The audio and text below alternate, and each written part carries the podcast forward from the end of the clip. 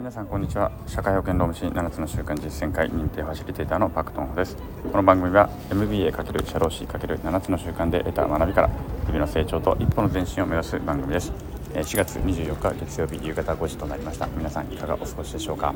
はいえー、っとね今日もちょっと出先から喋っております。ちょっと今からお客さんと訪問してえー、っとね最近ちょっと新しく始めようとしているあのサービスがありましてね。あのちょっと採用に関する手伝いを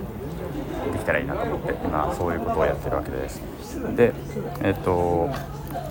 その採用するにあたって今働いてる方のちょっとインタビューをねしてこようかなというふうに思ってる次第であります。はい、でまあそれはそれでいいとしてえっとですねまあそのインタビューとも関連するんですけども最近私グロービスのそのね同期の方との対話を結構ずっとやっています。まああまりね結構長い時間も長いですしまあ、グロービス実際通われてる方ではないとあまり興味はないのかなと思うので、まあ、聞いてる方っていうのはほとんどあのグロービス関係の方なのかなと、まあ、もしかしたらねあの興味あって聞いてくださってる方もいるかいらっしゃるかもしれませんがあの、まあ、とにかくやってるんですよ。でこれやっててねあの思ったのはやっぱ話すことであの自分の思考の整理ってすごくできてくるし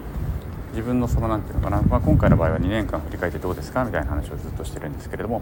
まあ、そうやって人の話を聞きながらとか質問をしながらとかで自分も喋りながらってやっていくとなんかね自分の思考がすごく整理されたりとかあこんなこと考えてたんだなとかあこことここつながったなとかねそういった新しい発見がたくさんあって自分の思考がものすごく整理されていくってことがやっぱりね対話を続けているうちに分かりました。もちろんね一人で例えば日記とか書いてとかっていうのもあるだろうし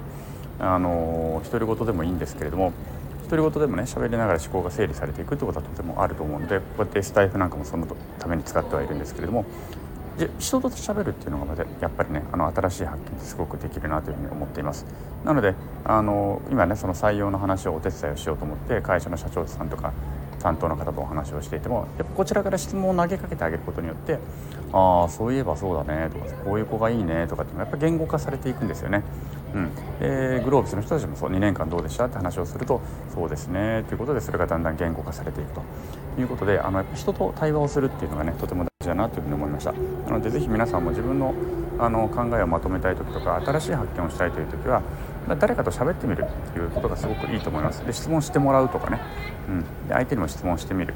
こうすることであの思ってもなかったこととか新しい発見が少しあの少しっていうかねすごくたくさん出てくると思いますので是非人との対話っていうのを大切にしてみていただきたいし意識していただきたいなというふうに思っております。はいということで今日は簡単ですけれどもこのくらいで終わらせたいと思います。